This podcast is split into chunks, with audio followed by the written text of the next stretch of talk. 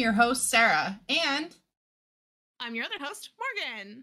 We're two sisters by marriage who love to talk about stories.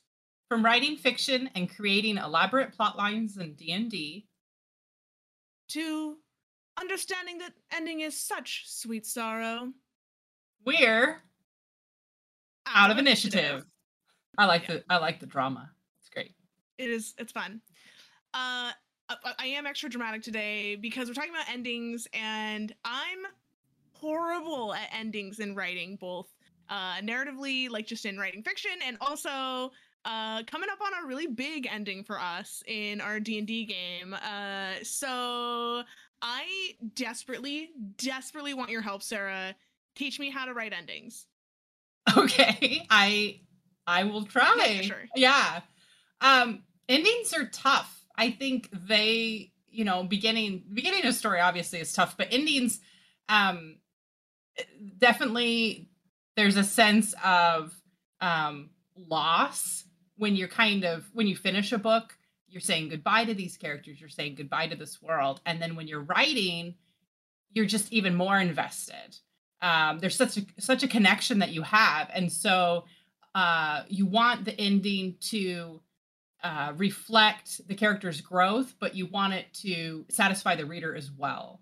And I think that's always a, a tricky tricky task to do because um, you want to you want the reader to be satisfied and to be happy but you also want the character to end where is a good place for them to end um, and it, it is it's tough it's tough so but i also really want an ending that sticks with the reader or the players long after the story has closed um and it, sometimes it feels like it has to be dramatic but like am i am i overthinking this? Like have i really dressed today like a, a widow at her own husband her own husband who she murdered funeral?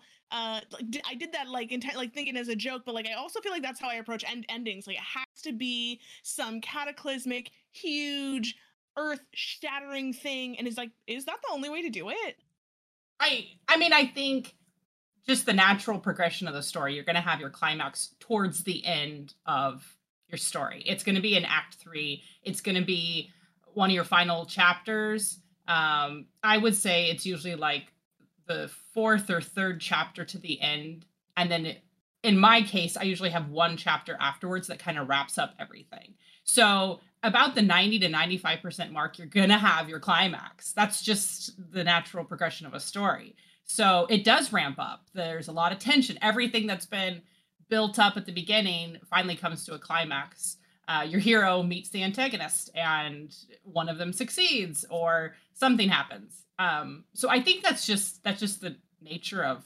writing stories. Um, but the climaxes they don't have to be like an epic battle.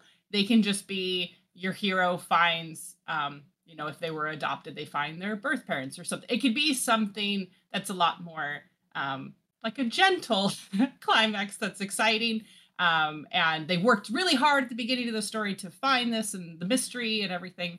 Um, so it's more like a resolve of um, their journey instead of just like this great battle like um so yeah that's it's it's tough though because you don't you don't want it to necessarily be um, so big that there's more loose ends created from that climax. You you definitely don't want to reveal more that wasn't built up at the beginning. And I think that's when readers kind of feel a little cheated sometimes. Uh, what do they say? The what is the God hand of God? What is that called? Deus Ex Machina. Yeah, Deus Ex Machina. Hand of the Machine. God of the Machine. Yeah, I can't remember. Yeah, I can't remember either, but it's that. And I think you see that in movies or you see that in books. And I think when your character, your main character, has worked really hard to accomplish something or has grown, and then at the end, they're faced in this final confrontation, and someone else just shows up and like helps them. It's like, where were they at the beginning? Like, this is, I feel cheated. I feel robbed of this story. So um, you have to make the ending, if they do succeed, or don't succeed, it has to be justified and earned. They have to, their entire growth hinges um, on that final interaction. they're now using all the strength they've gained or lessons or whatever they they're now using at the end. You see it come to a culmination. And I think with D&D it's the same way. Um, you want the characters their growth and they're getting stronger and better spells and they traveled a lot more. Um, and so now when they find finally get to the big bad or they finally, you know, get to their ending place, they've resolved a lot of their either backstory stuff. Um, yeah, you want it satisfied for everybody.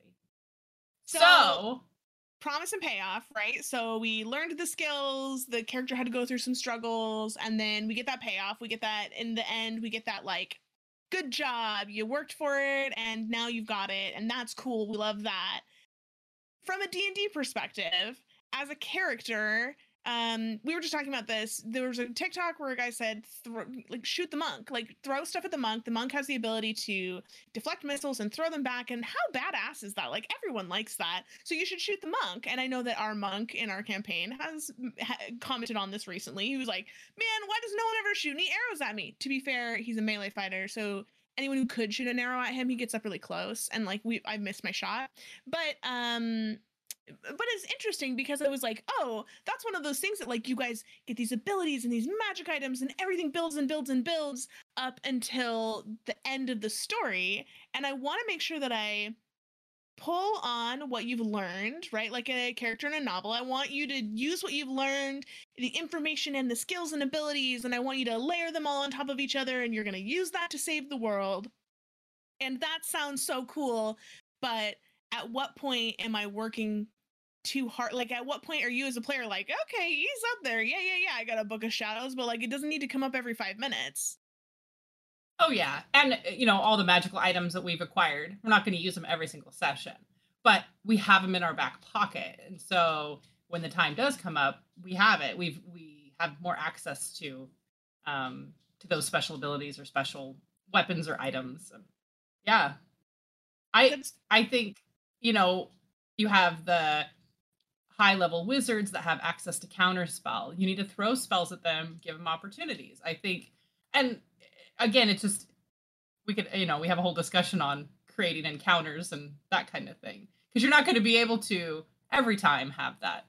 Um, but I, you know, we've discovered that with higher levels, like it's almost higher stakes. Like we can take on more stuff, but they're doing a lot more damage too when they finally do get ahead. And so yeah. um, I do like that tension as you get higher levels in your game, um, which is it's it's how it should go. It should continue, you know, to become harder and harder, um, more strategic and more careful, and um, yeah.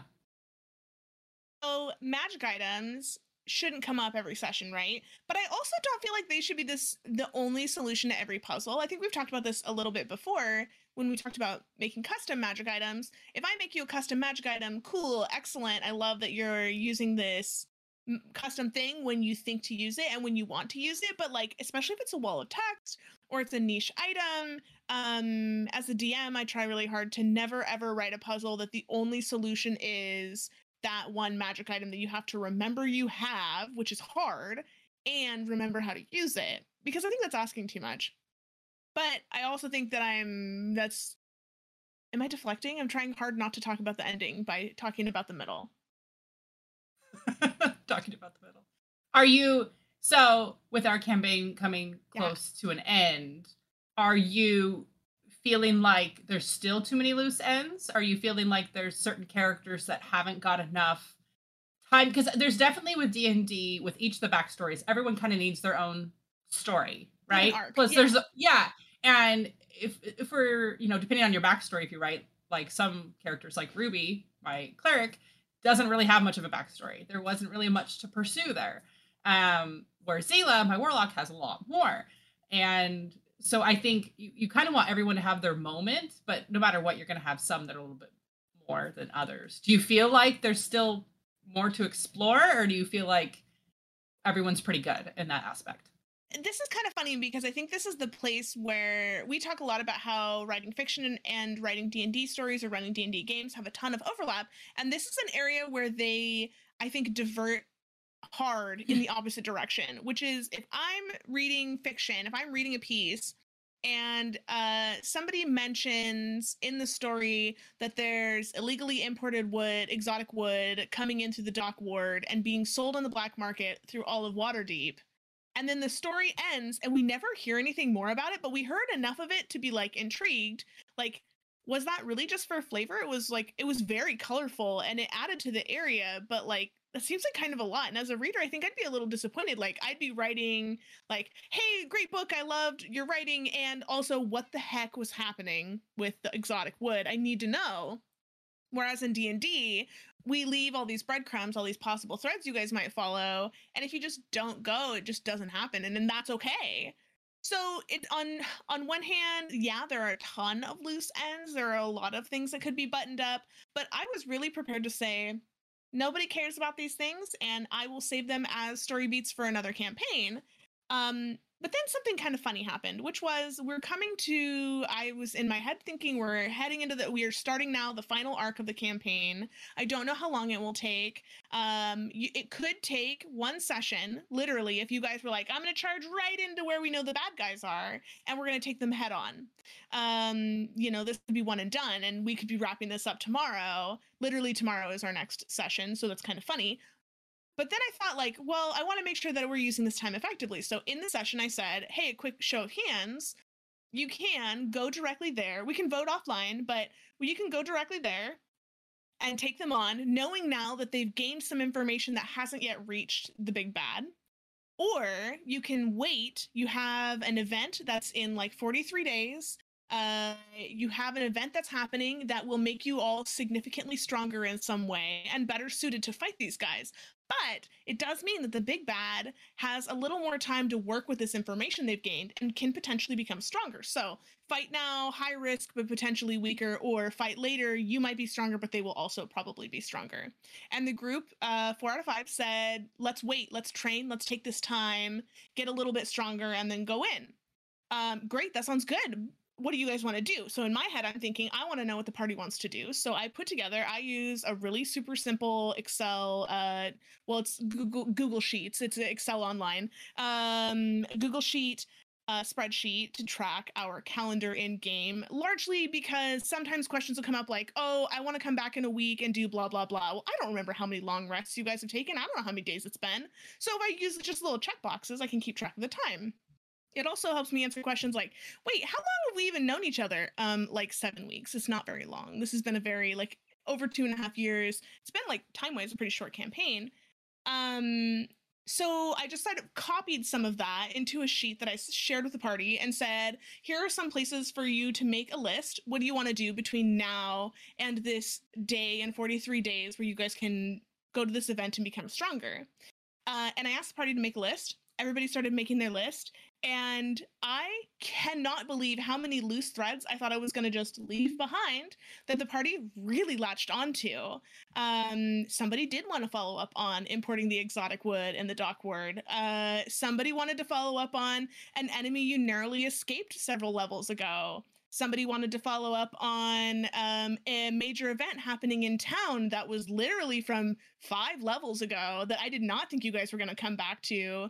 Uh, and you've all added, first of all, two amazing things, which is what you want. So now I know what to write based on specifically what these players want to do. And number two, um, a ton of content. So like we went from this could end tomorrow to Oh, I think that you guys have added potentially up to another year to this campaign um, if we were going to try to see all of these things through. The other really cool thing was by saying if you want to take some time to train in this downtime and maybe try to hone some of your skills, I'll allow it and just let me know what you want and we'll work together on it. And every single person who said they wanted to train a skill specified which other party member they would want to work with to train that skill up. I figured they, someone would say like, I want to work on strength. I'm going to go lift weights and go to the gym and run up and down the block. But instead they say, Strength. I'm going to work with Baron, who's the strongest party member, and have him teach me what he does to get strong. And like the fact that all these interparty connections just immediately wrote themselves was really cool. And again, has moved us away from the ending and more to like a midpoint. But now I'm kind of like, oh, I can see what's coming and I can plan ahead a little bit more. That was a very long and uh, verbose way to say uh, there's a lot of cool stuff happening and there were a lot of loose ends but i do feel like the party has let me know which ones they want to button up and which ones they don't care about which is great. That's awesome. I can write accordingly now. Yeah and i mean this campaign is two years two and a half years? Yeah we're coming up on two and a half years and I know there are campaigns that are four or five years long. Oh yeah. So yeah, there's a lot to work with depending on how fast you level up and how often you meet and all that kind of stuff. So um yeah, there was there was some loose ends for sure. There was some, you know, boss fights, big bads that we wanted to go after, um, and the training. And I think because we have been pursuing a lot of um like side quests and that kind of thing, we haven't had a lot, like you said, downtime to just spend a week or two like my character wants to go to the local library and just research stuff and learn stuff. And i think that would be great. And we don't have to like role play the whole thing. Um we can kind of speed up a little bit if we want. But i think that's we've we've progressed enough in the story that we have funds to do that. We have a place to live now. We have um, most of the immediate threat under control.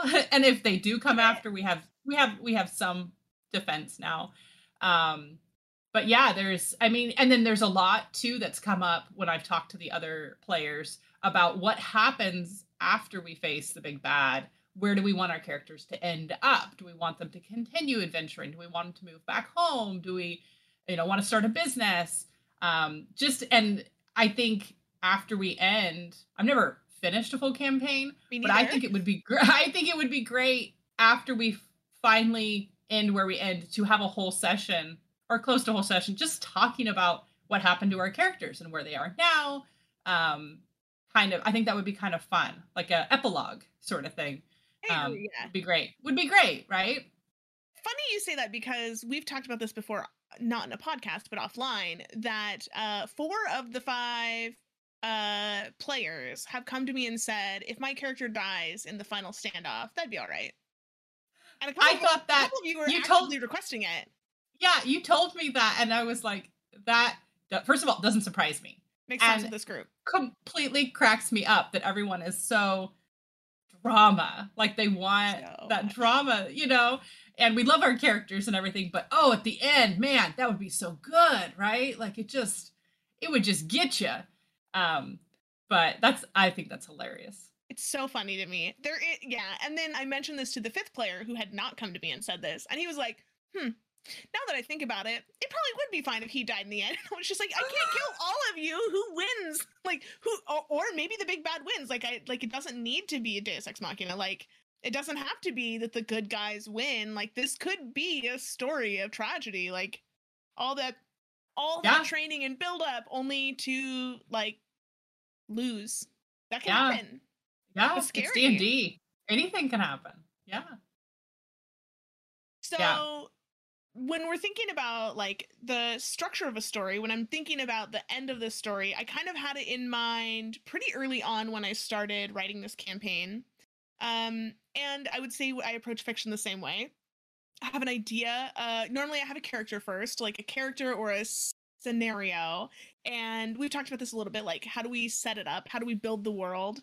Um, but usually shortly afterward, I have some idea of how I want it to end, but it's like pretty vague. And usually I start writing and I'm like, that sucked. I'm gonna come back to it later. And I'm I very much struggle with like what I felt like D and D was even it was so much easier, but in fiction, it was like I don't know how to make a decision about how the story should end. Like I felt like hopefully it will come to me as I'm writing, but now I'm like, okay, I'm 75% done with this novel, and uh, I don't actually know specifically how it's gonna end.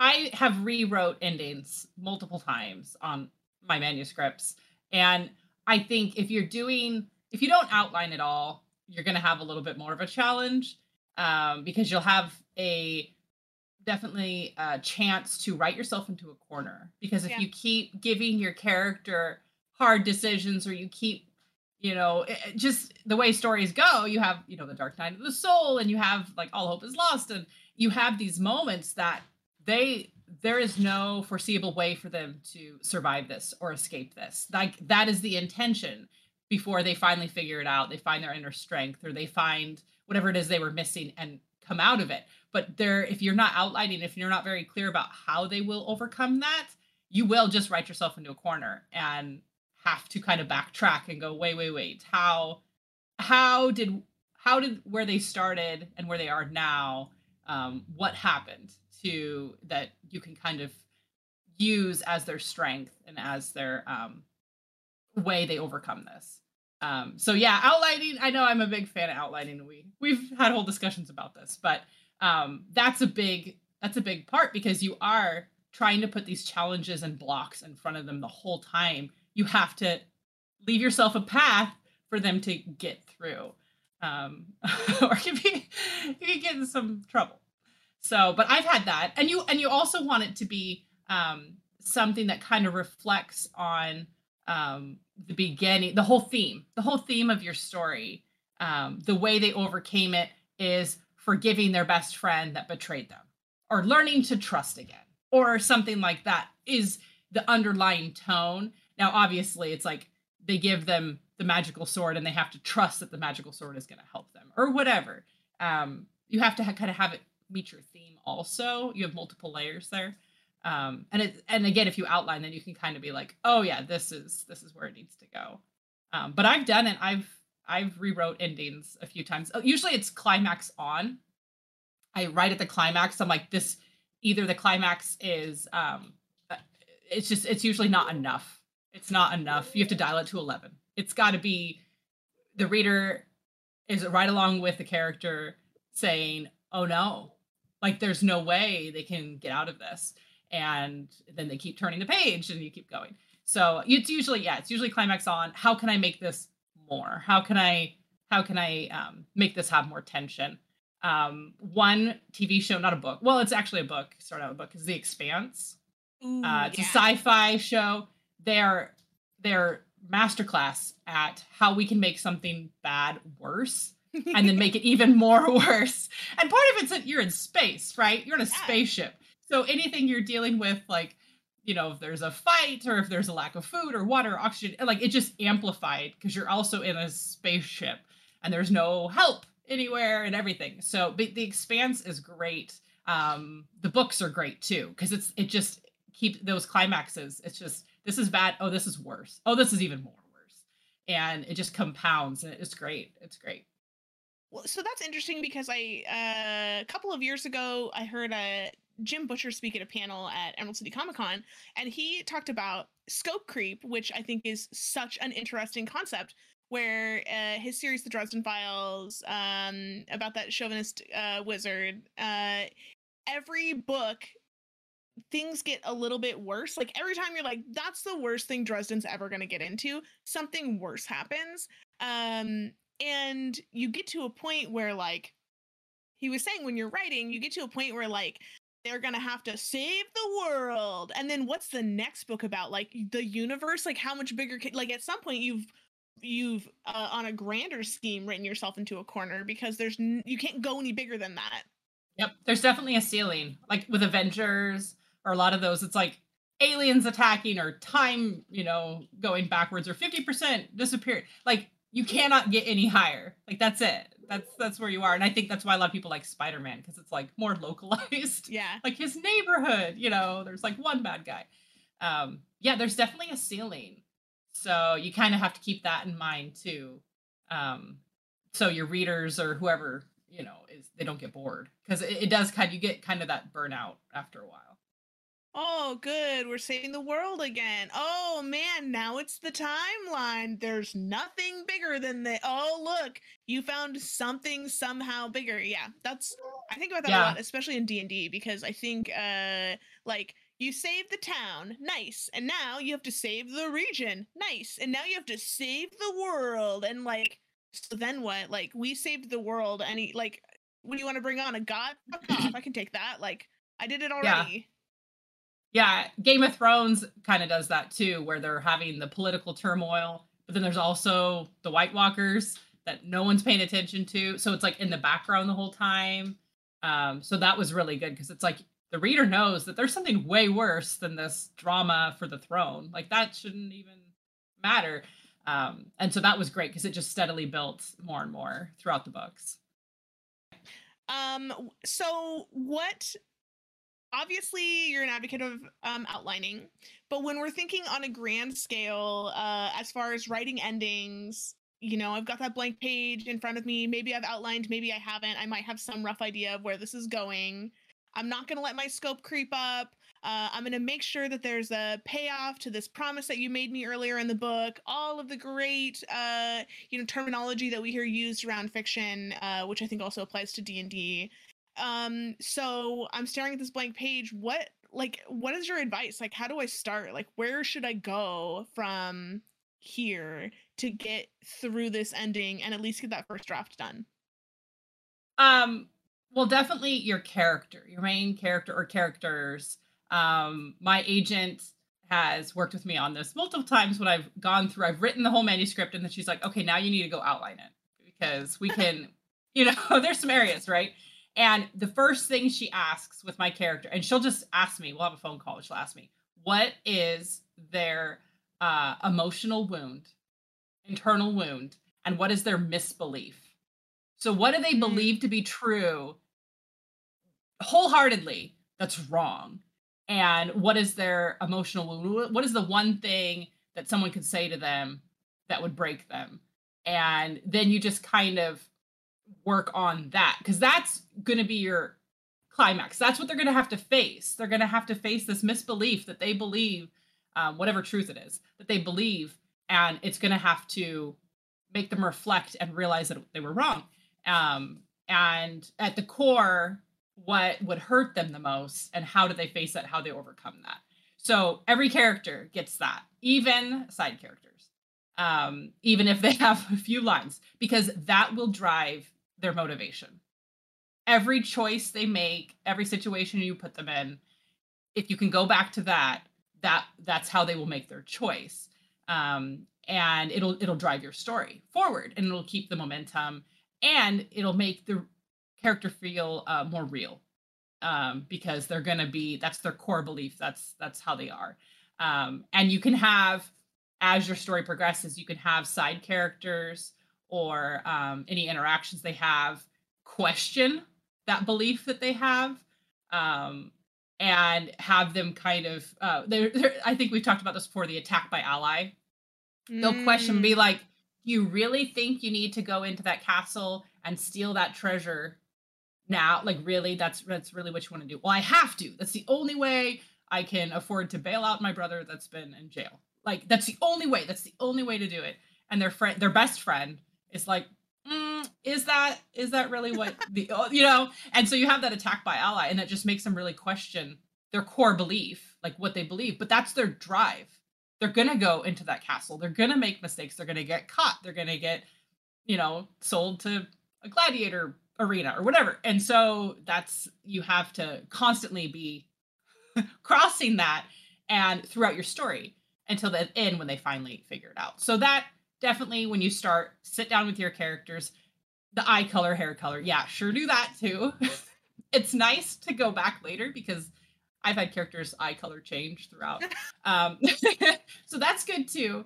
Or start a Pinterest board like with actors or models that you think look like it so that you can kind of reflect. Um, the more you can prep ahead of time, the less you'll have to stop in the middle of drafting and be like, do they have brown hair?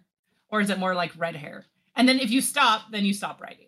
Yeah. So yeah, the more you can prep ahead of time, you know, Pinterest board or whatever, um, have their their internal conflict or their you know their misbelief and emotional wound, definitely have those front and center, and then just refer back to those whenever um, an obstacle is put in front of them or anything like that.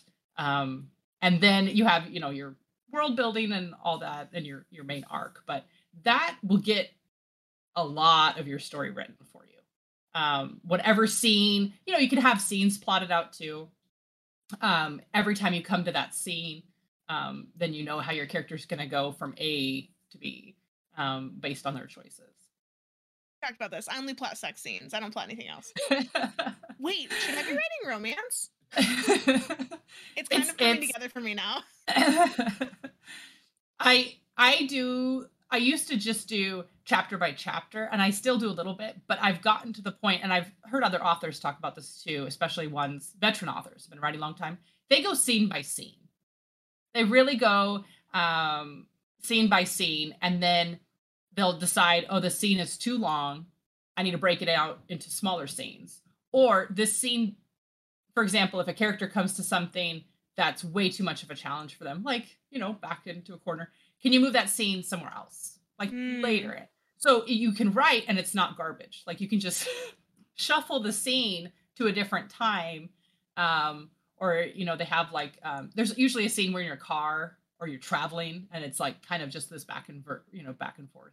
Um, and it's kind of a, a trope where you have like a car ride scene and it's usually like slower pace. So you probably don't want to put that right before the or right in the middle of the climax. Like that's probably something you want it at the beginning, but you don't want it too close because it'll slow down everything. So like you can kind of move your scenes around and ignore chapters, um, and then go go from there. You're giving So me that's something many I've started. that's something I've started developing. Um, and for more motivation, you have some scenes like sex scenes or like the fun and games section where they're like doing some cool training or whatever. Um, I call those my candy scenes. So those are ones I will put off and I will write the harder scenes, like the really emotional ones, um, or just the ones that are really complex, more characters introduced, uh, or if they go to a new place and you have to describe the architecture. That's like my biggest struggle is Oh, an interior of a mansion. I have to describe it. I'm always I come back last to those. Like I hate those. So um, I will force myself to get through that, and then I can go write my candy scene. I can go write the kissing scene that I've been wanting to write since I first came up with the idea of the book. I I dangle that as a cherry, and then I can go write it. And then I love it because then you're like, yay! I finally get to the point that I've wanted to write. So yeah, that's part part of my motivation. And that makes sense. Like I think I've I, I think you've given me that advice before, so I've I've taken it. Mhm. And I will say the other thing, like describing interiors, is is really hard for me too. Um, Mhm. and I didn't know how I wanted to describe the interior of a character's home. Um, but I knew kind of like what it would feel like and what it would look like. And I had um, it looked like on on Pinterest I had like stumbled upon a room or like a series of rooms. It was like actually an Airbnb uh, that was in a setting that I really liked, and I was like, oh, perfect. I'll just in my head imagine that this is the space that this character lives in and I was like, and I'll write uh in brackets describe his house. And I was like, oh, I'll come back to that later. Well, then I I finally got back to that section where I was writing the description. Uh, like, okay, what does the house look like? And then at one point I was like, oh shoot. Well, I was imagining there was a fireplace. There's a fireplace in the picture that I was using as a reference, but I don't think that I. And then Control F. I'm like, oh shit, I did write the fireplace in because, like, just casually because I didn't need to describe where it was because I had a reference image and I knew which image I was going to use to describe the scene, it was a much easier for me to say like, "Oh, I can come back and figure out what goes where because it's just in the picture." And it, it typically your I would say the first half of your manuscript is going to have the heavier description scenes as the pace progresses and ramps up the tension. You're not describing as much. um, you just don't need to because the reader is like they're going, they're going. They don't need to hear all the detail. Like they just it's more it kind of gets more into like dialogue action and less like slow down the pace. Like you definitely have to pick up the pace towards the end to kind of keep the reader going. Um, and so again, the beginnings, I that's I usually I get through those so I can write the good like the good stuff that I'm looking forward to. So You don't think she she drew the dagger as the breath left her lungs and she looked down at the ornate uh bejeweling inside the hilt uh and yeah, like and the green velvet love seat that was Oh, probably yes. 18th century that her great aunt would have had something like that in her apartment. And just, like no, no, we don't need to talk about this. time and place, time and place. or or the window that's stained glass and it's you know yeah you don't need a unless they go through the window or Mm, break the window ooh, you, you really fun. don't yeah you really don't need to know about that like they were thrown on the love seat or whatever like it doesn't need to be you don't need to describe towards the end the beginning sure um but towards the end yeah you just it just bogs down your story That makes sense. Yeah.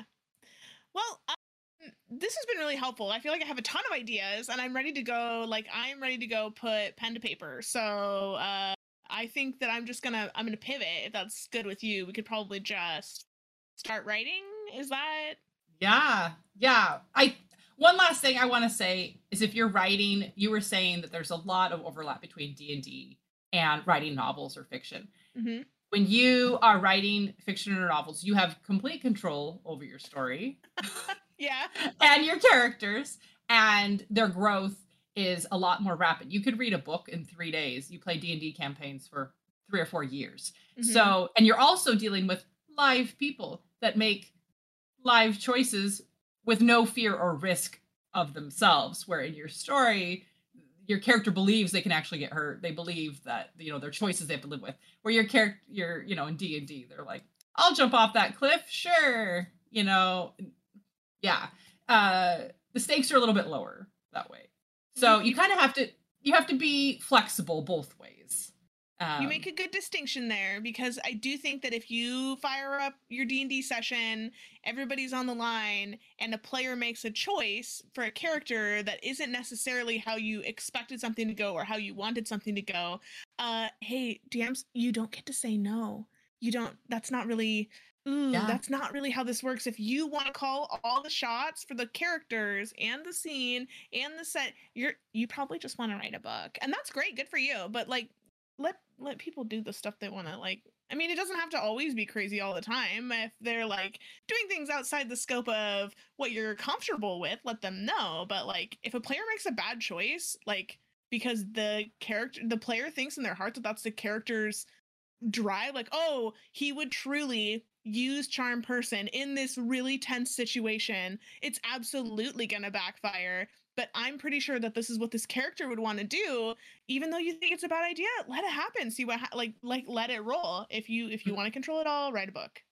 Yeah, exactly. You have to give them choices. You set it up, and you give them choices, and then you just stand back and let them choose those choices. And there will be consequences. They know that. There will be yeah. repercussions. They know that. But they're there to have fun. They're not there to have some amazing epic story. You go read a book. You go write yeah. a book if you want. Yeah. So um, you kind of have to. There there is overlap, but there's also a big difference too. And um, trying to control the uncontrollable will just make you frustrated, and your your players frustrated. So, Absolutely. Yeah, it's a give and take. Yeah. Good point. Good point of clarification. I think the thanks for bringing that up. Yeah. Yeah.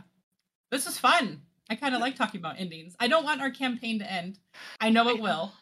I know it will, and I will remember these characters forever. But um, I'm gonna get a tattoo of these characters. I love them so much. Um, We've had some art commissioned. I love that. I'll treasure those forever. Mm-hmm. Um, so yeah, but it, I think it, it's it's it has to. And with D and D, it's kind of fun because you can be like, these characters are still alive. They're still doing. You can imagine what they're still doing. Or if you still play in the same um, Faerun, you still play in the same world you know, maybe they're doing something still and you'll run across them at some point. So that's always kind of fun too. Yeah, I, I think um I, I they will live in a very special place for me. This is definitely the well, I mean, we've talked about this is the only campaign we've ever ended. I will say this is the only time I've ever played D&D that we've had uh, the same group of people and the same group of characters consecutively for this long. We've never ended a campaign before because it always like, eh, peters out and mm-hmm, like then we take a break and then we start with new people and then someone moves away and so um it's pretty exciting and it's also really scary. Yeah. Yeah.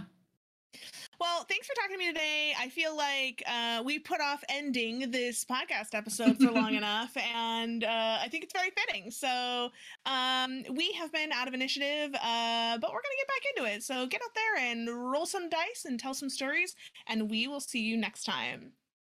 Thanks Bye. for joining us. Bye. Thanks for listening to Out of Initiative, a podcast from Merely NPCs. For more from Sarah and Morgan, visit merelynpcs.com or follow them on Instagram at merelynpcs.